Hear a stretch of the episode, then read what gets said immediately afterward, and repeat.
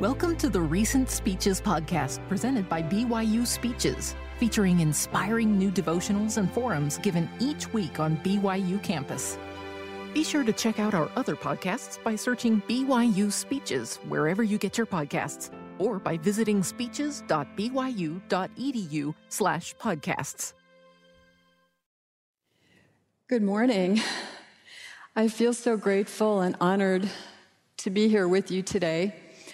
I'd like to share some of what I've learned from voices expressing words of wonder, wisdom, and deeply felt truths. What these voices have in common is that they come from people in remote places who share a deep concern for nurturing. One of these places, a village in Amazonian Ecuador, is physically remote because its isolation from cities and towns makes it very inconvenient to travel to.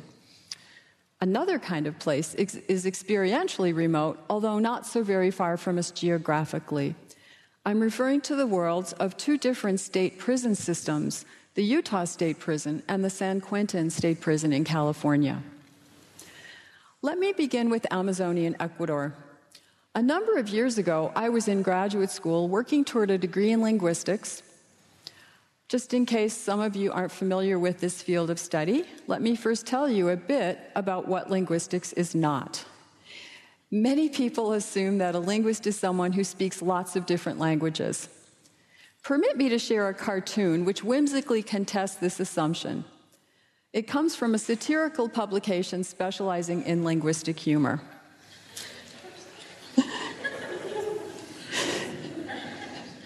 Another misconception about linguists is that we are language police who monitor people to detect how correctly they're speaking. This isn't what we do either, although we definitely take an interest in why people consider some ways of speaking more correct than others.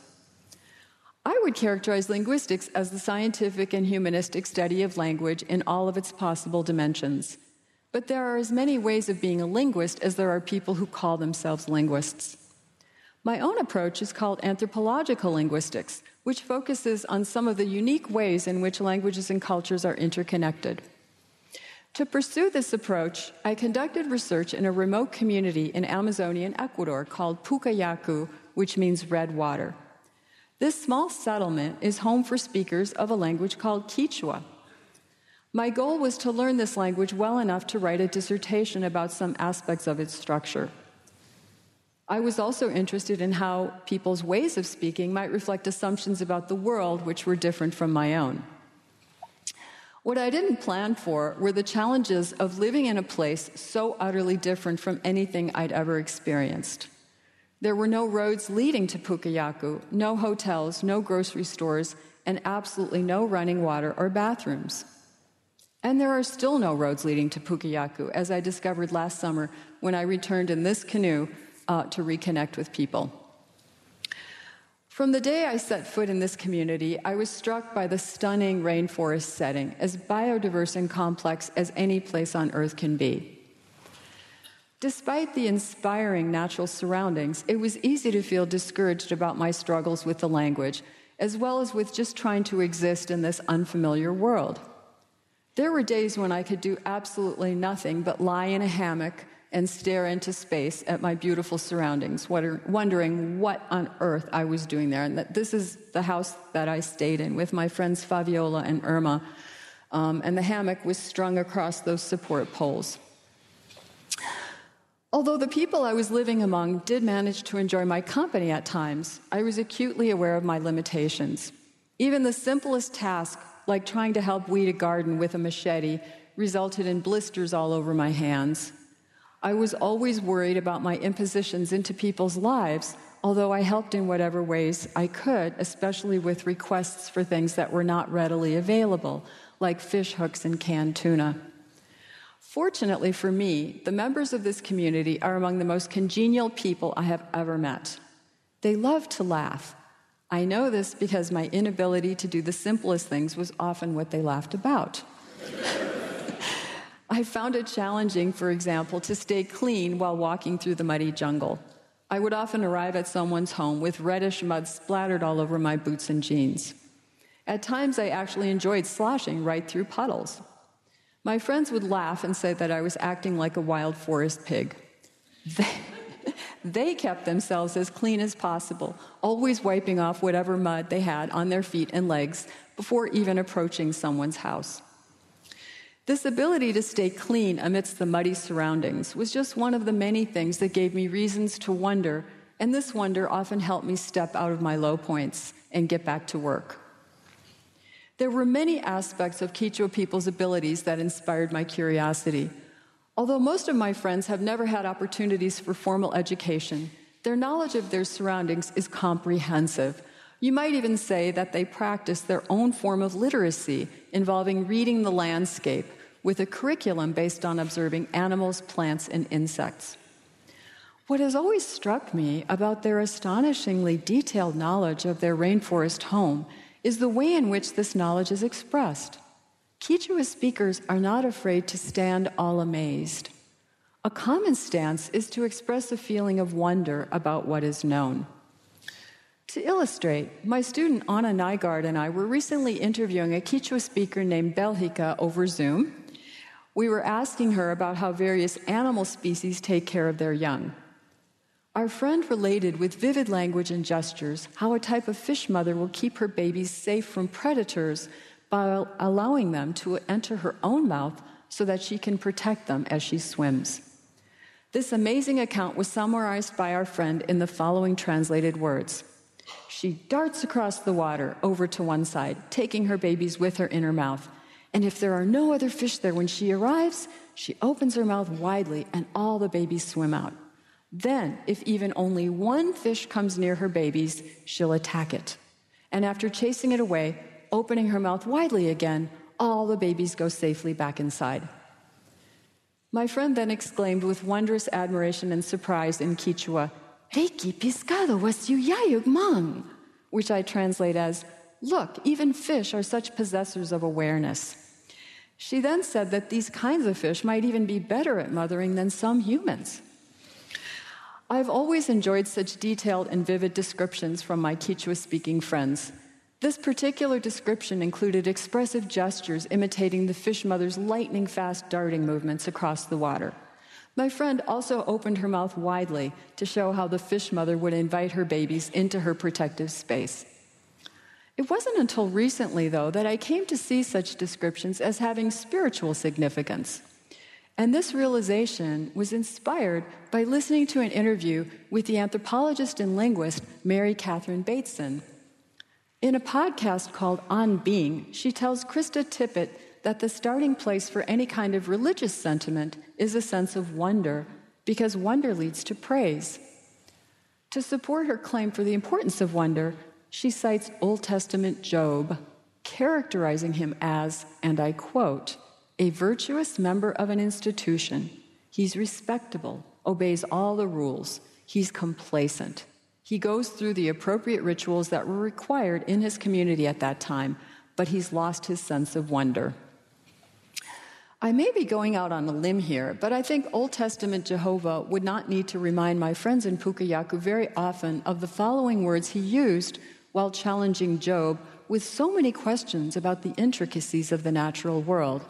We read in Job 37:14, "Hearken unto this, O Job, stand still and consider the wondrous works of God."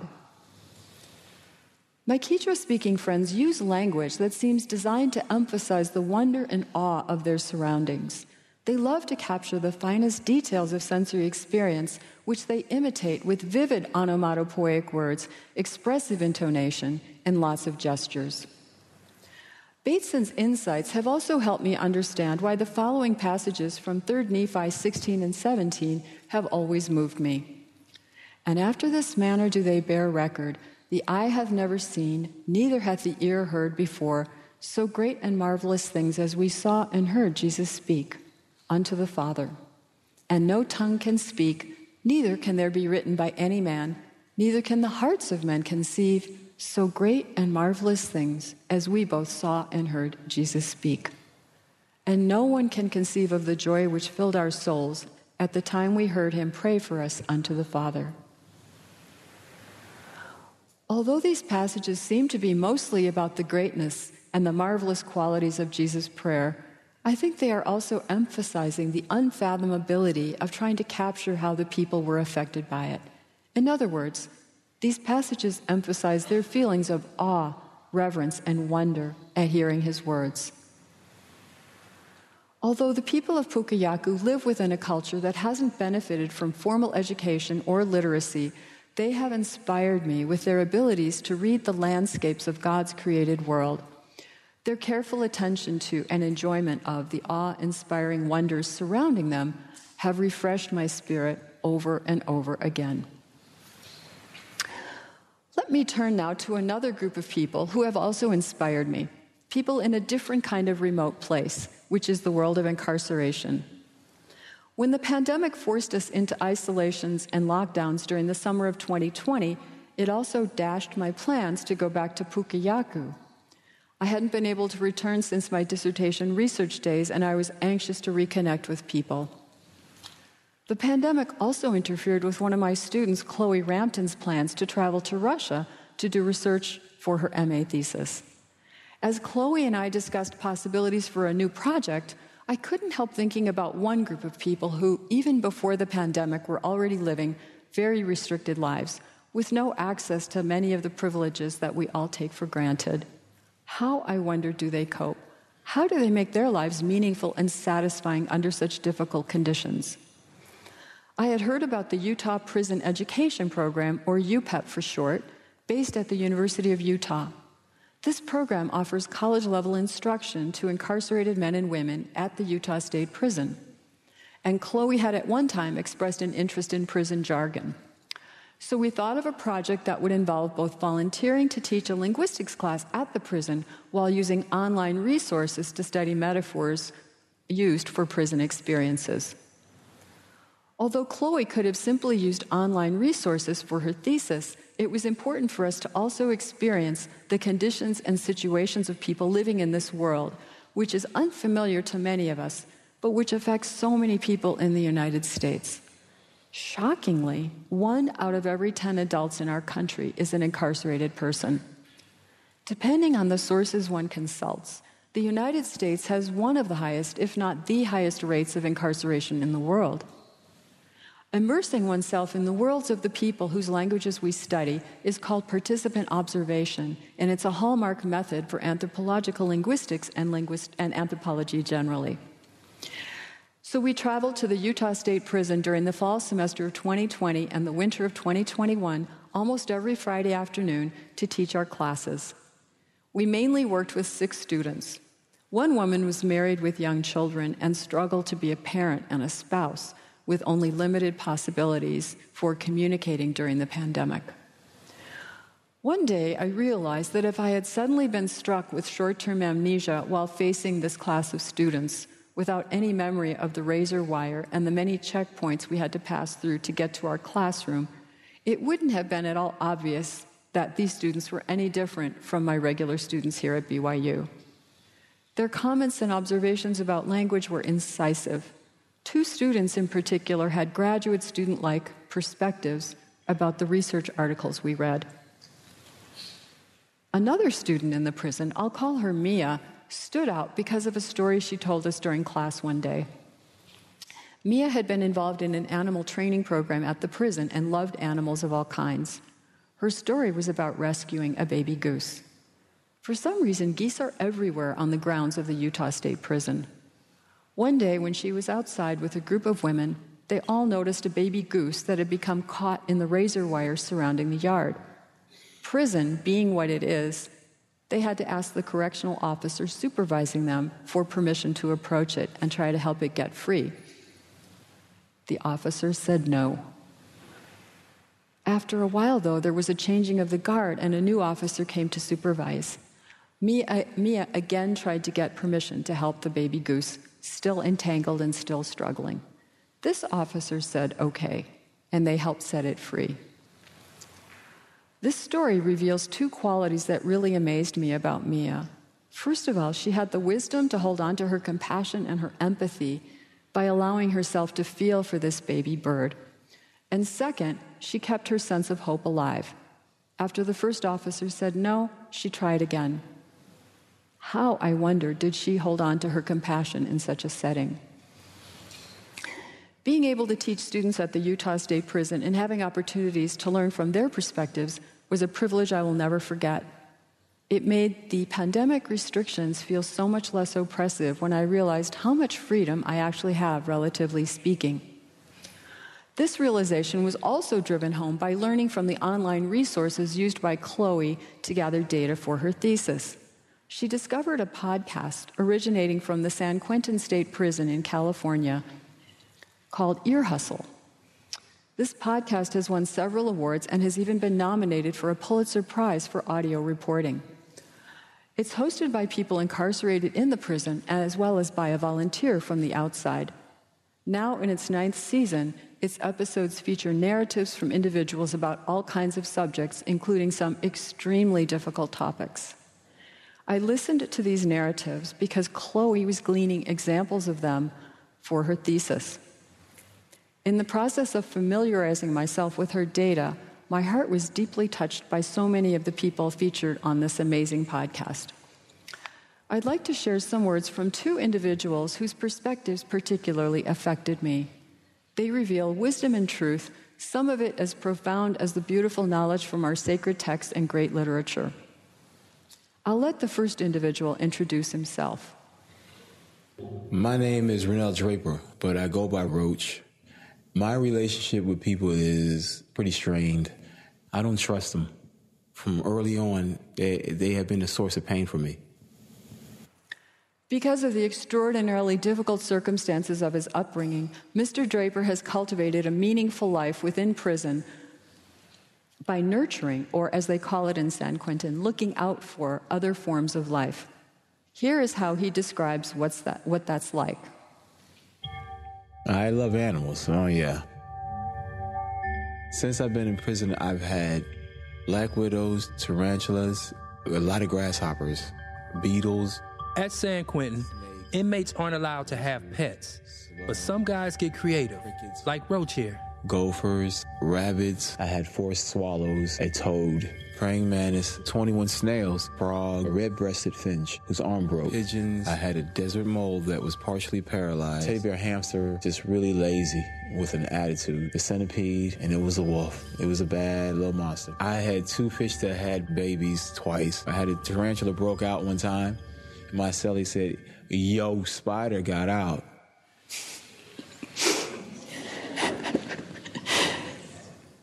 What can we learn from Mr. Draper, who might be considered a kind of St. Francis of San Quentin?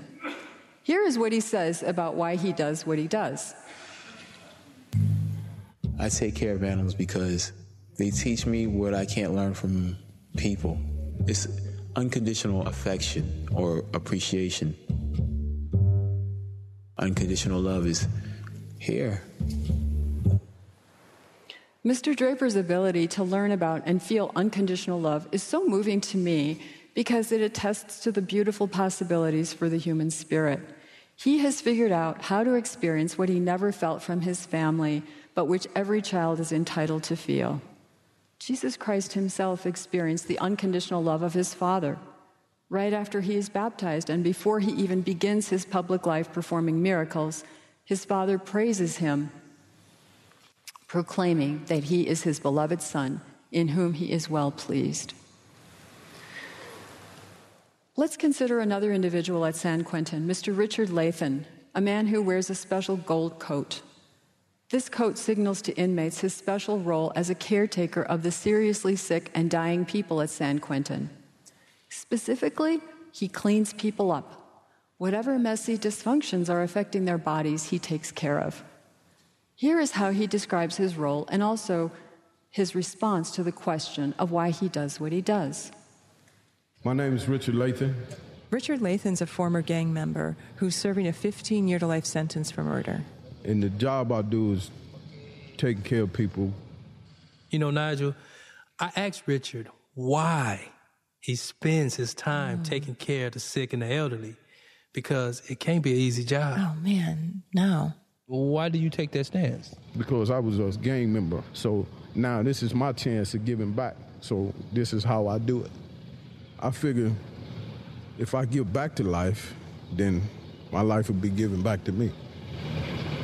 26 years ago, I did take someone's life, and I'm uh, with two attempted murders in the process.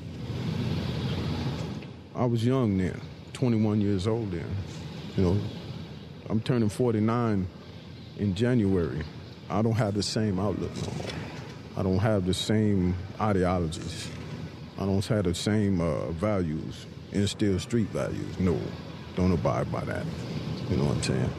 Richard's not getting any younger himself, and he's had his own health problems. I didn't had a seizure a couple weeks ago, and the only thing I can think about is taking care of the fellas. It's the only thing I can think about. When I hear Mr. Lathan talk about his changed outlook, his new self, I can't help thinking of the words spoken by Shakespeare's older brother Oliver, who had once plotted to help end his younger brother Orlando's life in the play As You Like It. After his change of heart, Oliver affirms who he now is, saying, Twas I, but tis not I.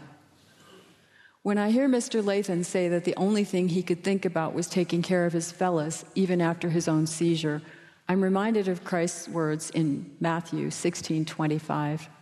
For whosoever desires to save his life will lose it, but whosoever loses his life for my sake will find it. In case you're wondering what all this is leading to, let me retrace our steps. I've been talking about my friends in Amazonian Ecuador who have inspired me by their alertness to the wonders around them. My friend's wonder about fish mothers is not that different from my own wonder about Mia's protective stance toward a baby goose or about Mr. Draper's nurturing of all forms of life. The podcast hosts of Ear Hustle also expressed amazement and wonder at Mr. Lathan's dedication to serving the sick and the dying in the most selfless way possible. Here's what I'd like to offer. As members of the Church of Jesus Christ of Latter day Saints, we have unlimited access to wisdom, truth, and blessings from our scriptures, our ordinances, and our covenants. Perhaps we should add at least a daily dose of wonder to our spiritual practices. This is what I've learned from Elder Ulisses Soares's recent General Conference address. He urged us to focus on the importance of cultivating feelings of wonder for the gospel and for Jesus Christ. He tells about the contagious feelings of awe he enjoyed when listening to a friend tell about what it was like visiting the Holy Land and knowing he was walking where Jesus once walked. Elder Soares states that when we live the gospel of Jesus Christ, we are protected against complacency and spiritual apathy. There's also scientific support for the benefits of giving more space for awe and wonder in our lives. A recent review article by Chen and Mongrain called Awe and the Interconnected Self surveys a variety of studies which report that allowing oneself to experience awe leads to an increased sense of one's connections with others and with one's surroundings. Such experiences can also lessen stress, reduce the kind of self critical thinking which leads to depression, and inspire greater humility, greater generosity, and more tolerance for uncertainty. Elder Soares's point about the contagiousness of awe and research about the power of awe to alleviate uncertainty were brought home to me just this summer when I took 14 BYU students to Ecuador for a six week study abroad to study the Quechua language. Two days after we arrived, a national strike was declared throughout the country, and it lasted for 18 days. This meant that many roads were blocked by protesters, so critical goods such as gas, food, and bottled water could not move freely. Although we always had food to eat, we saw a gradual decrease in fresh fruits and vegetables and we had to take cold showers. My students were not able to go on short weekend trips to see other parts of Ecuador. In the final days of the strike, we were drinking boiled rainwater, and the gracious, hardworking people in charge of feeding us ended up having to chop wood to make fires to cook our food. All of this caused some anxiety for me as a director looking out for my students. When we were almost two weeks into the strike, I questioned each student individually about how they were doing. Although everybody said they were fine, what really helped me with my anxieties about their well being was the way they often expressed their wonder at our surroundings. I've been to Ecuador so many times that I'd forgotten how fascinating leafcutter ants are. Several students were captivated by the long columns of relentlessly marching ants. They spent time observing them in action and even noticing how some seemed to be altruistically helping others.